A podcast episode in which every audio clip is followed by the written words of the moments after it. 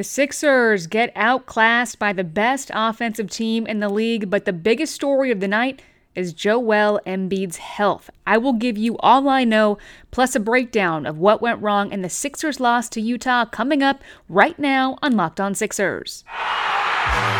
You are Locked On 76ers, your daily Philadelphia 76ers podcast. Part of the Locked On Podcast Network. Your team every day. Welcome into Locked On Sixers. I am your host, Serena Winters, former Sixers sideline reporter, serving up content to Sixers fans. Don't forget to follow, like, subscribe wherever you get your podcasts. You can follow me on Twitter at Serena Winters. And hey, we are trying to get to a thousand reviews on Apple Podcasts. So if you can leave a five star review on the podcast, and ask a question. I promise I will answer that question on one of the podcasts coming up. So help me get those reviews up. I would greatly appreciate it. We truly appreciate you for making Locked On 76ers your first listen every day. We are free and available on all platforms. Plus, We've got great sponsors. This episode is brought to you by Truebill. Truebill is the new app that saves you money by helping you identify and stop paying for the subscriptions you don't want or need, and can even negotiate better deals on those you want to keep. It's showtime, baby!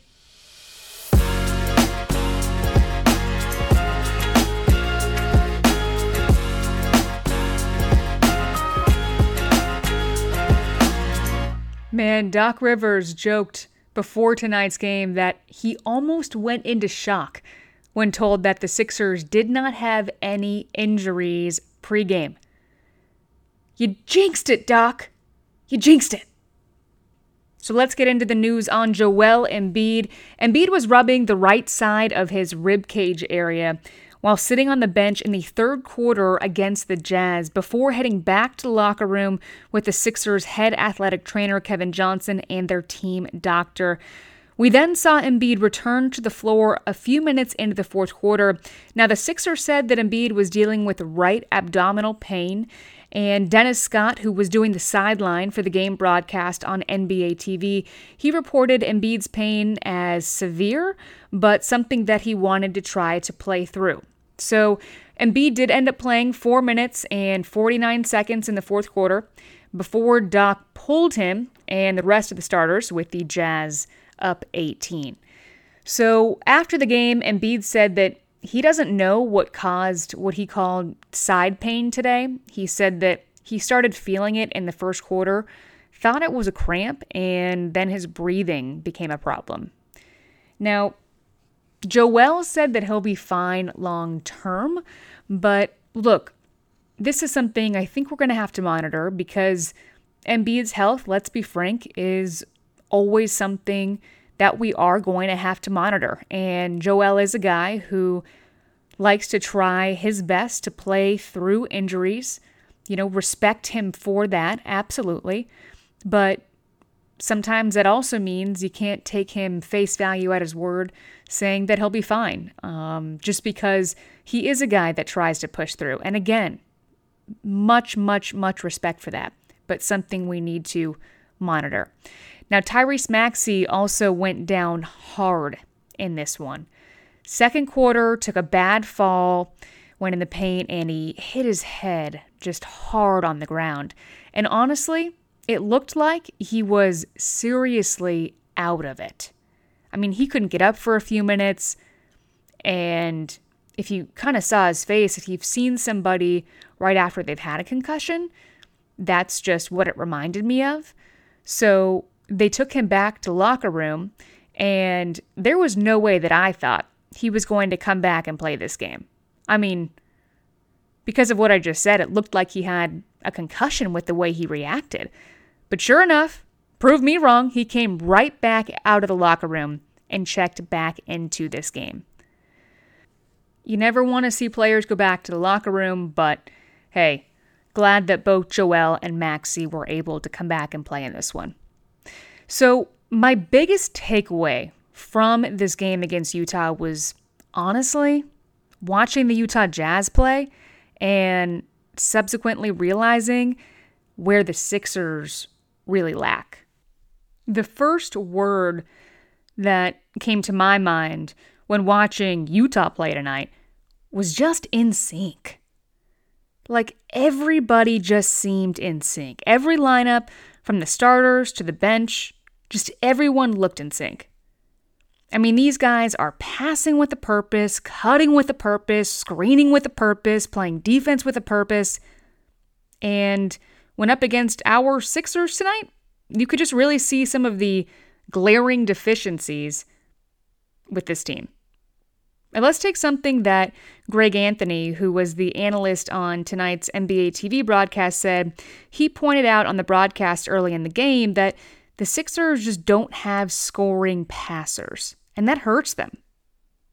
I mean, there's a reason why so many of the Sixers' possessions are bogged down. They're throwing up shots at the end of the shot clock. And this is where I can say the Sixers do miss having that point guard mentality player that passes to score. It's like if you're going to drive in the paint with the intention of passing, you better make sure you commit enough to bring a big with you, rather than trying to pass to a Joel Embiid or an Andre Drummond that still has a Rudy Gobert fully committed to him in the paint. Right? It's like you gotta do these things with a purpose. And I love the phrase scoring passer. Because when you hear that, that's to me one of the biggest areas the Sixers lack. Now they have it sometimes with, as an example, Seth Curry. Curry can do that with Embiid, right? he's delivering with a purpose. But otherwise, we see so many empty possessions because of that. And that's why, if you're watching as a fan and you see the shot clock winding down and you're screaming at the TV and you're doing it over and over again, right? Where guys just have to throw up a shot at the end of the clock.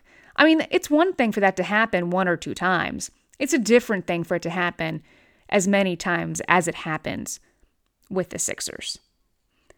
I think that the Sixers are trying to do the right things, but you've got to have full commitment to the execution, right? I mean, I guess what I'm trying to say is that the Sixers need decision makers out there on the court right now. And then that's going to help them generate more offense in the half court. All that being said, I can tell you I'm not upset with where the Sixers are at right now.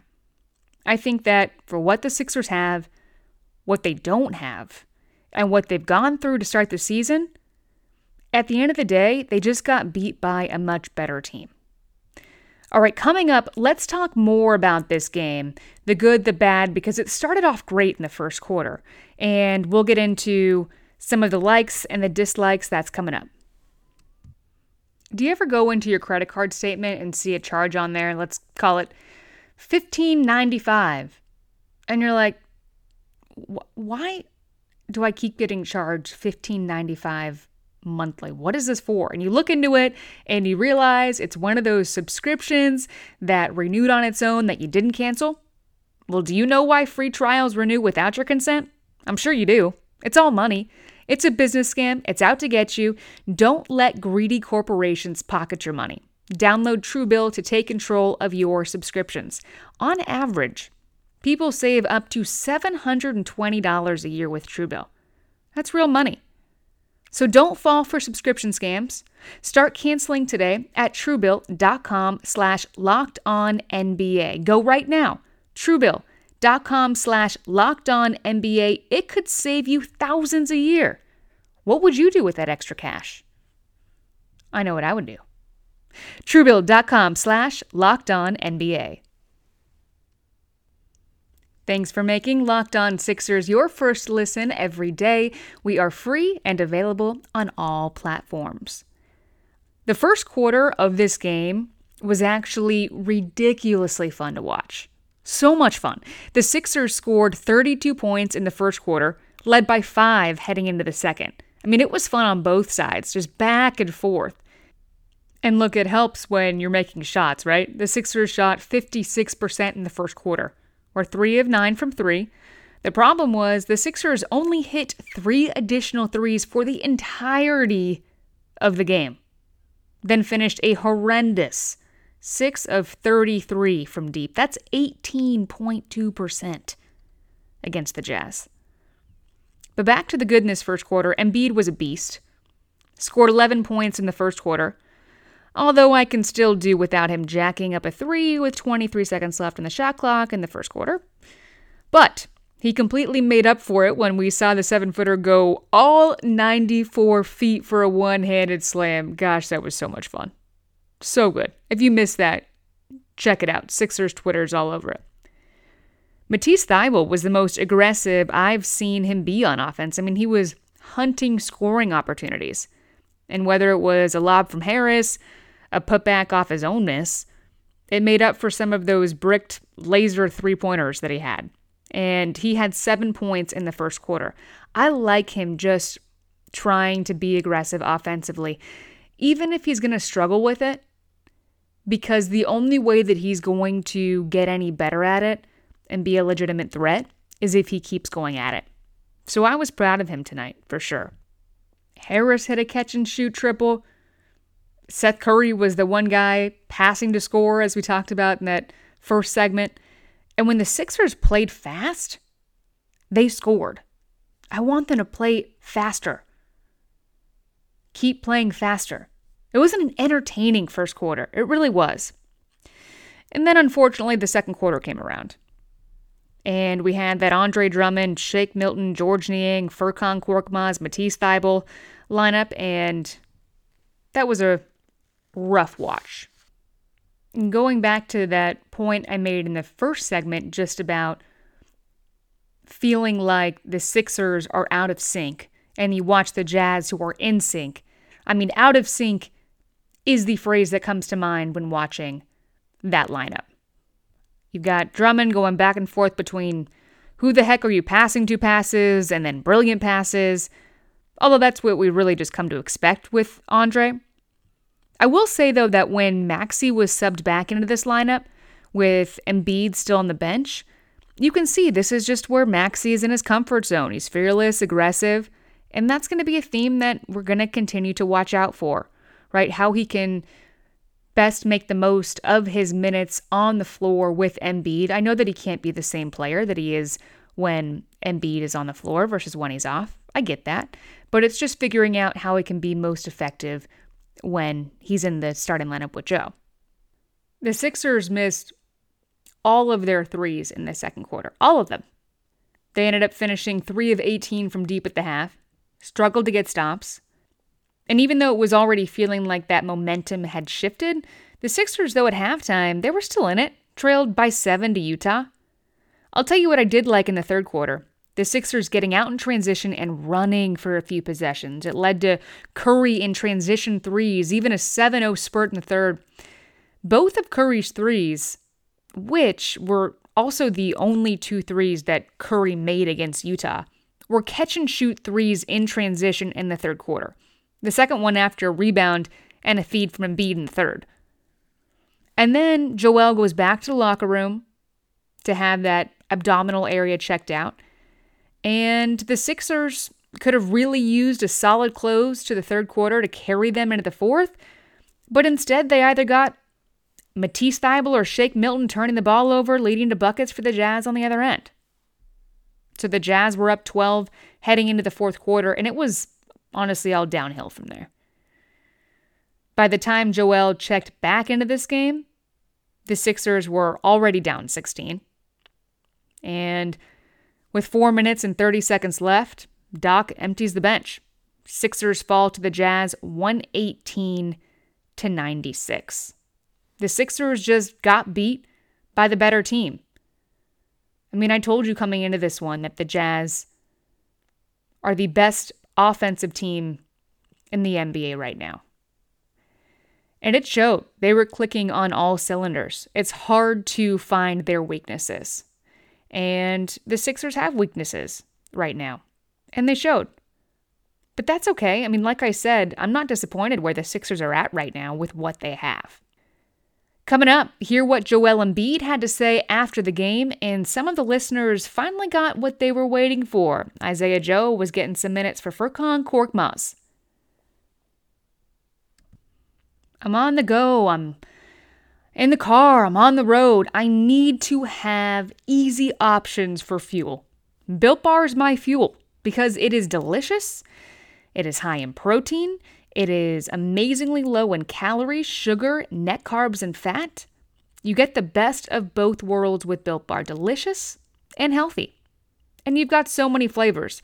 Maybe you want to try the double chocolate because you're a chocolate fan like I am. Maybe it's a day where you're feeling cookies and cream. Peanut butter brownie? Did somebody say mint brownie? Did somebody say raspberry? Cherry? I'm telling you, their assortment of flavors is ridiculous, and Built Bar gives you that extra fuel you need for the day. So go to built.com, use promo code LOCKED15, and get 15% off your order. Use promo code LOCKED15 for 15% off at built.com. BetOnline has you covered all season, more props, odds, and lines than ever before. As football season continues, the march to the playoffs. BetOnline remains your number one spot for all the sports action this season. Head to the new updated desktop or mobile website to sign up today and receive your 50% welcome bonus on your first deposit. Just use our promo code. It's easy. Locked on to receive your bonus. From basketball, football, NHL, boxing, and UFC, right to your favorite Vegas casino games. Don't wait to take advantage of all the amazing offers available for the 2021 season. BetOnline is the fastest and easiest way to bet all your favorite sports. Bet online, where the game starts. I said it yesterday. If the rebounding differential is huge against the Jazz, expect it to be a tough night for the Sixers. Well, the Sixers got out rebounded 52 to 34 and gave up 18 points to offensive rebounds. And guess what? It was a tough night for the Sixers.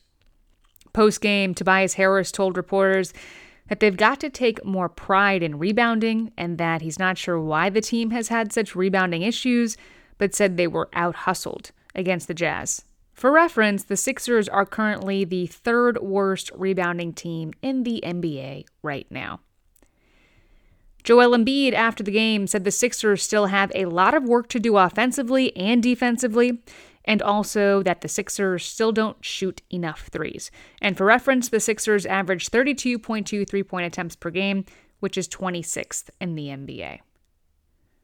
So there you go. You can always count on Joel not to sugarcoat things. Even when they were winning games on the road, we heard him say flat out after the game, Our defense sucked tonight. You know, who will give you his honest assessment? And he did. They've got a lot of work to do offensively and defensively, and that's accurate. Furkan Korkmaz cannot throw a ball in the ocean right now. Whew. And I love Furk. But it doesn't make up for the fact that he was 0 for 5 from deep tonight in 16 minutes. That wouldn't be a big deal if he had you know, shot well the night before, or the game before that, or the game before that, or the game before that. But Furk is shooting just 20% from three in his past 14 games right now, and 28.3% from the field. That is a very decent sample size. And Doc even gave Isaiah Joe some of Furk's minutes tonight, which I'll be honest, as much as I love Furk, give Joe the time right now. It would benefit both of these guys. I mean, Furk's not playing well. He's not shooting himself out of this slump. Give Joe some minutes, let him develop, and see what he can do because Joe on the bench isn't doing anything. And I get Doc's mindset again of, you know, if it came to playoff time, Furk's going to be the guy that you're going to trust. And that's fine. It can still be him. But if you don't develop Joe, you won't know what you get with him. And right now is that perfect excuse that you have to develop him because the numbers tell it to you. I mean, all you got to do is show Furk a stat sheet. You don't have to. I'm sure he already knows.